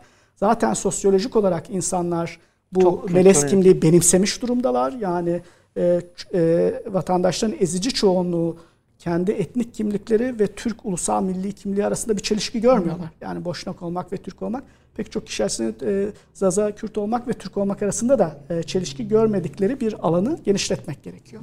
E, bu, burada e, Türkiye Büyük Millet Meclisi'nde 2013'teki o konuşmanızda Sabahat Tüncel'in bu Zaza e, vurgunuz üzerine itirazlarına bir yorumunuz vardı. E, programdan önce de konuşmuştuk. Çok kısa onu da alayım. Yani bu Zazaca üzerine sizin durmanıza bir reaksiyon gösteriyor. Yani Kürt kimliğini daha biraz daha geniş açılımla bakıyor.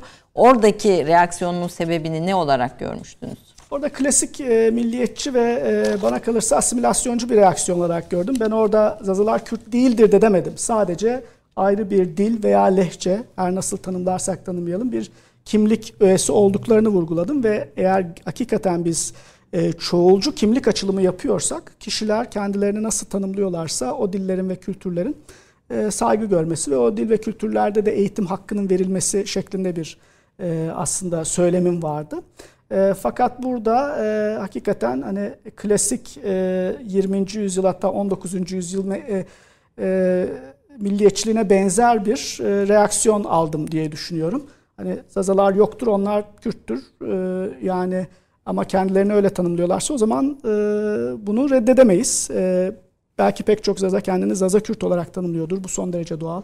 E, muhtemelen de öyledir. E, bunu asimilasyoncu milliyetçi bir reaksiyon olarak 19. Aldım. Kürt e, siyasetini 19. yüzyıl milliyetçiliğine benzettiğiniz e, başka makalelerinizde var. E, coğrafyamızda bunun çok örneği var. Bulgar milliyetçilerine göre Makedonlar yok. Yunan milliyetçilerine göre Makedonlar yok. Ee, Yunan resmi söylemine göre Yunanistan'da Türk yok, sadece Müslüman e, Yunanlar var. Ee, Türkiye'nin resmi söylemine göre 1990'lara gelinceye kadar Kürt e, yok idi. Ee, bu örnekleri e, daha geçen ay e, Vladimir Putin'in e, Rusya Devlet Başkanı yayınladığı makaleye göre Ukraynalılar yok. Ukraynalılar sadece kimliğini kaybetmiş e, Malaruski, küçük Ruslar. Dolayısıyla e, bu tarz bir e, şu etnik grup yok, onlar bizim bir parçamızdır söylemini biz e, sadece Türkiye'de değil, bütün komşularında hatta çevre ülkelerde de görüyoruz. Bu klasik bir milliyetçi tepki. E, bence çok kültürcü bir açılım. E, daha önceki asimilasyoncu rejimin sorunlarını yeniden üretmemeli. Hı hı. Yeniden üretmemeli. E, çoğulculuğu olabildiğince e, kurumsallaştırmalı ve bunun imkanını sağlamalı ve gönüllü olmalı tabii. Yani burada e, yine bir Sovyet modeli gibi e, herkesin kimliğine zorla bir etnik köken yazmaktan kesinlikle bahsetmiyoruz. Bu da e, yine e, insanların hür iradesini engellemek olur. E, ama e, gönüllü olarak kişiler e, değişik e, dil, e, seçmeli dil derslerine katılabilmeli. Ben tartışmamızın özünde aslında e, milliyetçi bir reaksiyon olduğunu o zaman evet, düşünmüştüm. Evet, peki. Ben bir reklam arasından sonra bu sefer Avrupa devletlerine farklı bir bakış ve yeni milliyetçilik akımlar üzerine konuşacağız. E, ben e, hocamın makalelerini okurken dediğim gibi çok e, farklı bakış açılarıyla karşılaştım. Bugün Hristiyan dünya dediğimiz dünyayı Katolik ve Protestan olarak ikiye ve Ortodoks'a bir kısmı üçe ayırıp hocam bunun üstünden bir dünya devletleri sıralaması da yapıyor. İlginç verileri var. Reklamdan sonra buradayız. 30 saniye reklam arası. Birinci sınıf bir kültürün, birinci sınıf bir düşüncenin, birinci sınıf bir duyarlılığın dergisi Cins, hem edebiyat dünyamızın önde gelen isimlerini hem de yeni kalemleri ağırlıyor. Her ay bayilerden ulaşabileceğiniz Cins dergi, dijital dünyaya da yeni bir kapı aralıyor. Sayfalara sığdıramadığımız kıymetli yazılar, merak ettiğiniz yazarlarla cins sohbetler, dergiden ekrana yansıyacak röportajlar ve tabii podcast. Şimdi sizleri cinsi tüm sosyal medya mecralarından ve gezete.com adresi üzerinden takip etmeye davet ediyoruz. Reklam arası sona erdi. Efendim konuğum doçent doktor Şener Aktürk Koç Üniversitesi öğretim üyesi, e, siyaset bilimi, uluslararası ilişkiler ve siyaset bilimi sahası ama özellikle hocam e, e, etnisite, milliyetçilik, kimlikler üzerine e, çalışmış, çalışmalar, araştırmalar yürütmüş, uluslararası çevrelerinde yakından bildiği bir isim. E, şimdi Avrupa mezhep devletlerinden ulus devletleri Avrupa ve Amerika'da din temelli ayrımcılığın siyasi tarihi diye bir makale, bir çalışma, bir araştırma daha doğrusu aslında hani makale demek e, daha az kalır. Ben şöyle göstereyim bunu e, hocam e, Tuba'nın güncesinden aldım evet. ama ben hani isteyenlere de arzu edenlere de tekrar gönderebilirim link olarak da. Şimdi burada çok ilginç bir şey yorumlar diyelim. E, diyorsunuz ki Avrupa ulus devletlerini oluşturan şey Katolikliktir. Katolik mezhep üzerine tek din, tesme, tek mezhep üzerine oluşmuştur ve bu süreçte Müslümanlar ve Yahudiler e, dışarıda kalmıştır ve hatta araştırmalarınızda ben mesela ilk defa o kadar e, bir Müslüman e, nüfusa ilişkin bilgi veriye de rastladım. 9. yüzyıldan 13. yüzyıla kadar Sicilya ve aşağı İtalya bölgesinde Müslümanlar bir hayli Müslüman nüfus vardı. Bunlar da yok edilmiştir. Biz sadece hani Yahudilerin e, göç ettirilmesini biliyoruz. Ve e, bir etnik temizlik yapılmıştır. Dini temelli, mezhepsel bir etnik temizlik yapılmıştır diyorsunuz. Hatta Amerika'nın kuruluşunu da bu mezhepsel yani genel bir Hristiyanlık e, kapsamından çıkartarak mezhepsel devletler, ulus devletleri olarak tanımlıyorsunuz. Buyurun bunu dair e, özetiniz ne olur? Evet bu aslında güncel araştırma ajandam e, son 5 yıldır ve halen devam eden. Burada e, Avrupa'da ulus devletlerin ortaya çıkışının bir öncesi var. Mesela biz e, Katolik dışı dünyadan e, bakarak işte Osmanlı olsun, Ortodoks Rusya olsun, Asya ülkeleri olsun milliyetçilik öncesinde işte dini olarak, mezhepsel olarak çok çeşitli toplumlar vardı. Milliyetçilik geldi bunları büyük ölçüde e, tek düze, türdeş bir hale getirdi. Bu batı dışı dünya için doğru. Ama modern dünyanın kurucu unsuru olan Batı Avrupa için bu doğru değil. Çünkü Batı Avrupa'da dini ve mezhepsel temizlik yani katliam, zorla din değiştirme ve sürgün e, geç Orta Çağ döneminde tamamlanmıştı. O makale dizisinde de TÜBA Günce'de özetlediğim bir dizi makalenin aslında özeti. Onu vurgulamaya çalıştım. Mesela Sicilya'da evet e, Sicilya'nın çoğunluğu Müslümandı deniyor. E, o zamanki e, Arap gezginler e, İbn Halkal veya e, İbn Cübeyr olması lazım. Sadece Palermo'da 300 cami gördüm diyor. Bugün Palermo'da tek bir cami yok. Yani e, Sicilya'da, Güney İtalya'nın bazı kısımlarında Bari'de vesaire çok e, ciddi Müslüman nüfuslar var. Portekiz ve İspanya'da olduğunu zaten biliyoruz. Hatta Güney Fransa'da bile 100 yıl kadar e, Narbon dediğimiz bölgede e, Müslümanlar olduğu biliniyor. Yahudiler aynı şekilde. Fakat 1500 yılına geldiğimiz noktada İngiltere, Fransa, İspanya ve Portekiz'de ki bu dört büyük uzak batı Avrupa ülkesi dünyanın geri kalanını sömürgeleştiren ülkeler. Yani Portekiz'in sömürgelerini düşünün. Evet. Brezilya'dan bütün İspanya e, en büyük sömürgeci devlet. %80'ini diyelim yani neredeyse. dünyanın evet neredeyse %80'ini bu dört devlet sömürüyor. Ve bu dört devlette e, 1400'lü yılların sonuna 1500'lü yılların başına geldiğimiz zaman kamusal alanda olabileceğiniz tek şey Hristiyan ve Roma Katolik mezhepli Hristiyan.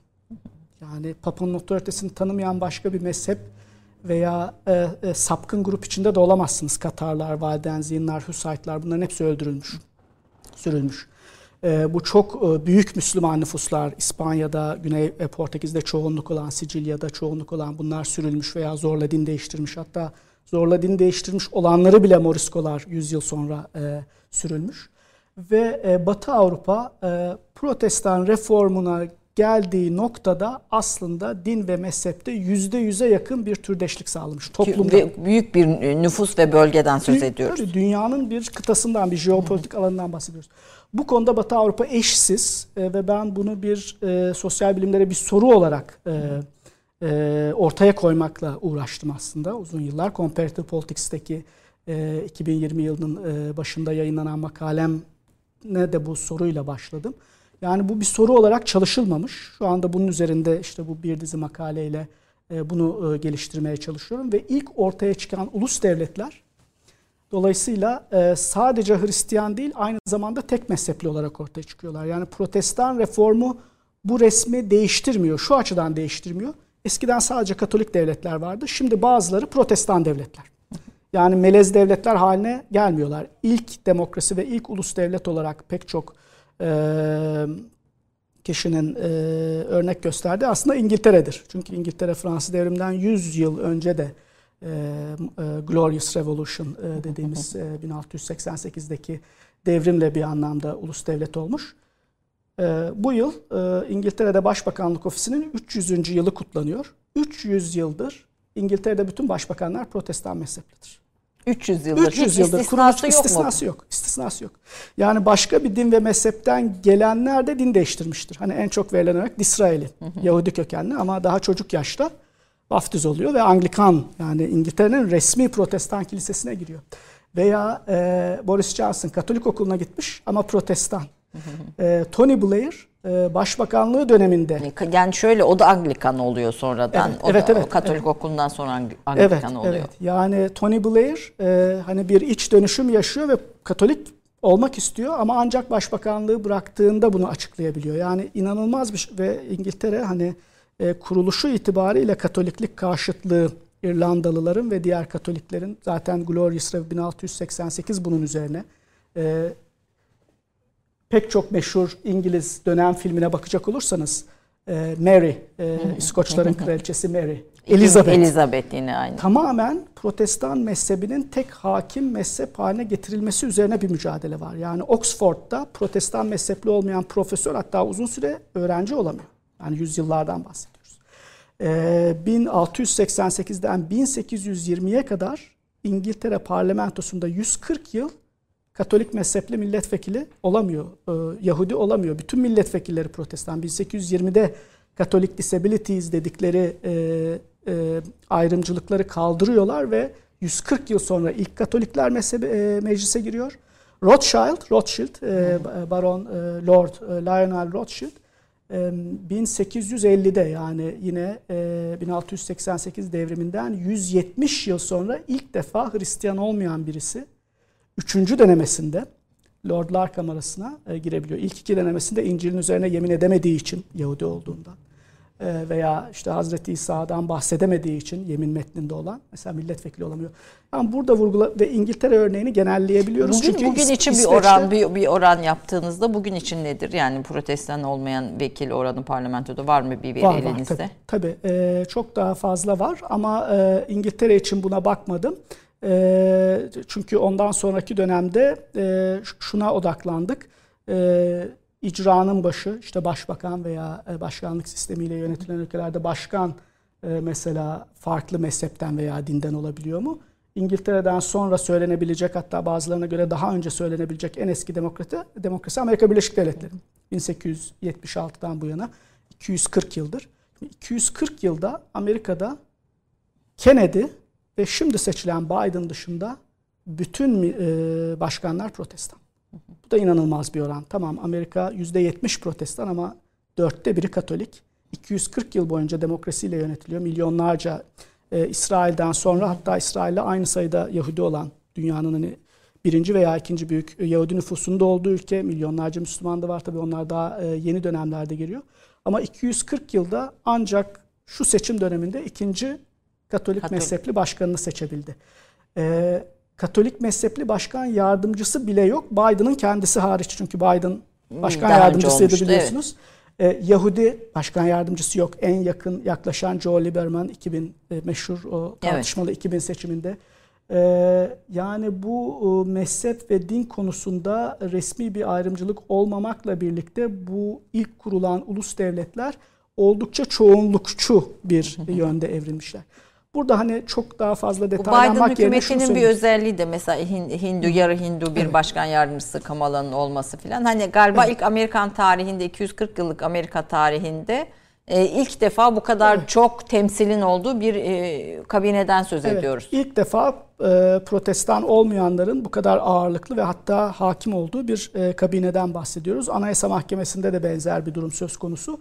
Anayasa Mahkemesi'nde de ilk defa bu da e, olağan dışı ve olağanüstü bir durum. E, hiç protestan yok. E, 6 Katolik ve 3 Yahudi e, Anayasa Mahkemesi. Böylece yasama, e, yürütme ve yargıda ilk defa e, protestan mezhebi 240 yıldır e, e, bu kadar e, azınlığa düştü. Tabii bu partizan e, yapıyla da alakalı. Demokratlar e, bütün azınlıkları e, bir bütün azınlıkların bir e, şemsiye partisi. Fakat esas noktaya geri dönecek olursam burada vurgulamak istediğim şuydu o e, makale dizisinde. Ulus devletin de demokrasinin de ortaya çıktığı ve en fazla kurumsallaştığı, konsolide olduğu bu toplumlar oldukça türdeş, homojen bir yapıyla yola çıkıyorlar. Yani mezhepsel türdeşlikten söz Mezhepsel ediyorsunuz türdeşlik, hatta yani dini türdeşlikten değil. Din olarak zaten sadece Hristiyanlık e, ve Hristiyanlığın içinde de ya Katoliklik ya da Protestan reformu başarılı olup çoğunluğa geçtiyse İsveç'te, Norveç'te, Finlandiya'da, Danimarka ve İngiltere'de olduğu gibi tek ve resmi mezhep Danimarka Kilisesi, İsveç'in Luteran Protestan Kilisesi, Finlandiya'nın kilisesi. Yani mezhep ve ulus arasında birebir bir e, örtüşmeyle başlıyorlar. Tabii bu Katolik Protestan olmayan dünya için İslam dünyası, Ortodoks Hristiyan dünyası, Çin, Hint çok farklı. Yani böyle bir türdeşlik yani dini açıdan bile olmamış ki mezhepsel açıdan zaten yok. İstisnalar yine söylenebilir. Shinto Japonya 12 imam Şiiliğini resmi din, mezhep ve bir anlamda siyasi gücün e, mecburi unsuru haline getiren İran'dan bahsedebiliriz. Ee, İslam dünyasındaki belki tek istisna olarak hani bu kadar katı bir mezhep devleti olması açısından. Ee, ama hani İran bile hani bir Portekiz, İspanya değil bu açıdan. Ee, yani bu e, Katolik Protestan Batı dünyasının dışına çıktığımızda böyle bir yapı yok. O yüzden e, Ama imaj ve algı olarak yani hani çok kültürlü olan e, Batı Hristiyan dünyası işte tam tersi olan da Doğu İslam dünyası gibi de bir imaj var Evet, dünya. bu, bu işte eleştiriye muhtaç bir imaj. Şu açıdan öyle. Mesela Rothschild örneğini verdim. İlk Yahudi İngiliz milletvekili 1850'de. E, Yahudiler daha sonra, çok daha sonra Müslümanlar ve diğerleri siyasi cemiyete eşit olarak kabul edildiklerinde hep asimile olmuş bireyler olarak kabul ediliyorlar. Hiçbir zaman Rusya'da veya Osmanlı İmparatorluğu'nda veya başka Asya ülkelerinde olduğu gibi kolektif cemaatler olarak girmiyorlar. Mesela Rus Duması'nda bir Yahudi fraksiyonu var kurulduğu andan itibaren. Osmanlı e, Meclis Mebusanı'nda e, Rum milletvekilleri, Yahudi Ermeni, milletvekilleri, Ermeni milletvekilleri bir kolektivite olarak, bir cemaat olarak ayrı e, kanunları, ayrı cemaat liderlikleriyle temsil ediliyorlar. Oysa hani mesela Kanada menşeli Batı var Avrupa yani tabii mahkemeleri ayrı, ayrı, vesaire. mahkemeleri var. Bu anlamda çok kültürcülük yani birden fazla cemaatin kendi dünyalarıyla parçası olduğu birçok kültürlülük batıya yabancı. Hindistan'da var. Evet. İsrail, Lübnan, e, İsrail Osmanlı millet sistemini e, miras almış ve bir şekilde kötü de olsa e, devam ettirmeye çalışan ülkelerde böyle bir e, e, ne diyelim farklı dünya görüşlerinin farklı e, ben onlara kozmolojiler diyorum yani Marksizm de bir kozmolojidir yani Başka bir insanın- dünya, başka, başka bir bir dünya, dünya. yani insanın yaratılışından sonuna kadar bütün e, müktesebatı ile ilgili bambaşka bir teorisi olan bir şey. O açıdan Marksizm de hani Bir kozmoloji. bir şeydi, bir kozmolojidir yani e, Sovyet sosyalizmi anlamında. Bu anlamda farklı kozmolojileri eş zamanlı olarak yaşatan birçok kültürlülük e, Batı Avrupa'da ve Kuzey Amerika'da hala yok. Hala yok. Peki. Ee, çok az kaldı süre. Yine yeni yürüttüğünüz çalışmalardan birisi de bu konu devam ediyor herhalde. Bu konuda Tabii. makaleleriniz Evet, devam ediyor bu mezhep temelli Batı medeniyeti üzerine. Ee, demokrasi e, Avrupa ülkelerinde Müslüman nüfusun e, nüfusuna oranla temsili konusunda bir çalışma yapıyorsunuz.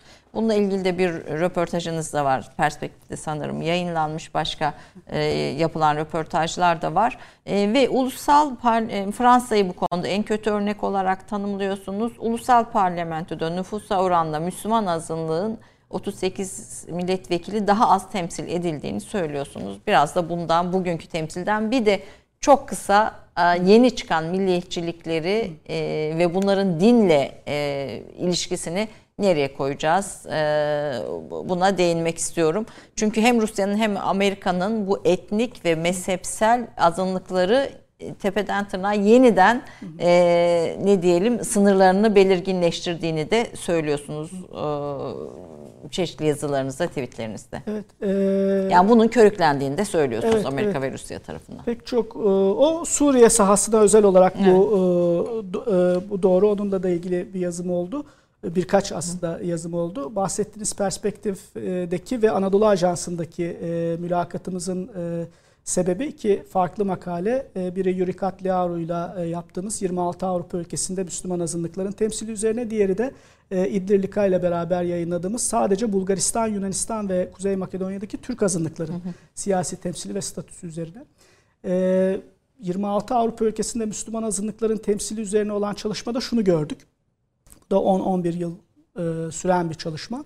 Bu 26 Avrupa ülkesinde 2007'den bu yana 3 ayrı seçim döneminde Müslüman kökenli, tabi burada din, din, dini veya dindar olarak Müslümanlıktan bahsetmiyoruz. Sadece Müslüman kökenli bir isme sahip olması ve Müslümanlığı kamusal alanda reddetmemiş olması yeterli. Hani Müslüman olarak kodlamamız için. Bütün Müslüman milletvekillerinin e, listesini çıkardık ve nüfuslarına oranladık. Fransa bütün Batı Avrupa'da hatta belki bir açıdan bütün Batı dünyasında en büyük yüzde olarak da sayı olarak da Müslüman azınlığa sahip olduğu halde Müslümanların mecliste en kötü yani en eksik temsil edildiği niceliksel olarak niteliğe zaten girmiyoruz bir ülke. Ee, bahsettiğiniz üzere Müslümanlar Fransız anakarasındaki Müslümanlar nüfusun nispetinde temsil edilse Asamble Nasyonel'de, Ulusal Meclis'te 48-46 milletvekili olması gerekir. Ee, bazı dönemlerde bu sayı sıfırdı 2010'da. Ee, en yüksek olduğu dönem 8. Yani ortalamada bir 38-40 Müslüman vekil eksik temsil ediliyor. Ee, Bunda ne sebep olmuştur diye baktığımız zaman e, yine aslında çoğunluğun kendine ilişkin tasavvuru. Yani Fransa'nın çok asimilasyoncu, cumhuriyetçi bir e, devlet modeli var. Burada mesela Bretonlar da eksik temsil ediliyor. Ama Müslümanlar tabii en büyük azınlık olduğu için en fazla bundan e, hem dini hem etnik olarak dışlandıkları için e, belki iki kat e, dışlanmış ve ayrımcılığa uğramış oluyorlar. Hemen Fransa'nın komşusu Belçika'ya ve Hollanda'ya bakacak olursak e, çok daha çok kültürcü temeller üzerine kurulan Belçika. 2-3 resmi dil, Dili, federal yapı, Valon, Flaman. Hollanda için bir çeşit millet sistemi diyenler evet. var. E, pillarization, sütunlar sistemi dedikleri protestan katolik. Her iki ülkede de Müslüman azınlık nüfusu nispetinde mecliste temsil edilmiş. Hani niteliksel olarak bu temsil yine de eksik denilebilir. Müslüman azınlıkla bağı zayıf olan milletvekilleri bu eleştiriyi de biz e, dillendiriyoruz. Ama yine de bir Fransa ile karşılaştırılamayacak kadar niceliksel olarak ve tabii kısmen Almanya'da durum ne? Almanya Ama ile- ikisinin arası. tabii. E, Almanya'da da şunu söylüyorsunuz. Temsil edilen Müslüman vekiller de kendi kitleleriyle, kendi Müslüman e, asimile edilmişler ve kendi Müslüman kitleleriyle bağları zayıf diyorsunuz. Tabii yani Almanya'daki e, Türk vekillere bakacak olursak sayı olarak Fransa ve Belçika, Hollanda uçları arasında bir noktada. Ama Almanya'daki Müslüman azınlığın en sol seküler kesimi sadece temsil ediliyor. Tabii diyebilirsiniz ki hiç yoktan iyidir ama e, daha dindar muhafazakar olan yarısı azınlığın e, hiç temsil edilmiyor desek bu e, yanlış olmaz. Bunu mecliste, Bundestag'daki oylamalarda vesaire görebiliyoruz. Yani 18 mi 16 mı en son milletvekili sayısı tamamı aynı yönde oy kullanabiliyorlar. Oysa Almanya'nın ana akım partilerinin bile kendi içinde bölündüğü e, konularda Söylenirse. blok halinde oy vermeleri Peki. falan bunu e, gösteriyor. O yönetmenimizin sesi geliyordur yayına süremiz bitti diyor ama ben yine de son bir cümle yeni milliyetçilik üzerinde e, bir bir iki cümleyle Avrupa'da yükselen yeni milliyetçi akımlar e, ve bunlar özellikle de Sovyet blokundan kopan ülkelerde daha da yoğunlaşıyor ve Kuzey Avrupa'da.